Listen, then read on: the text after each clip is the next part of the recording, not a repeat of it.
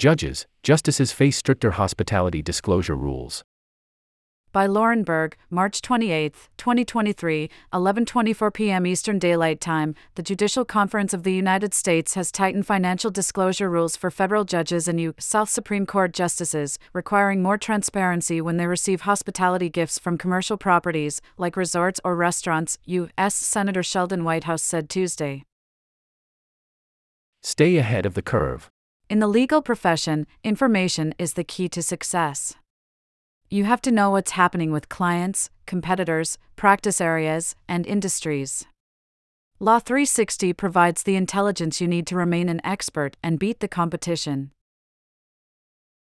Access to case data within articles, numbers, filings, courts, nature of suit, and more. Access to attached documents such as briefs, petitions, complaints, decisions, motions, etc. Create custom alerts for specific article and case topics, and so much more. Try Law 360. Free. For 7 days.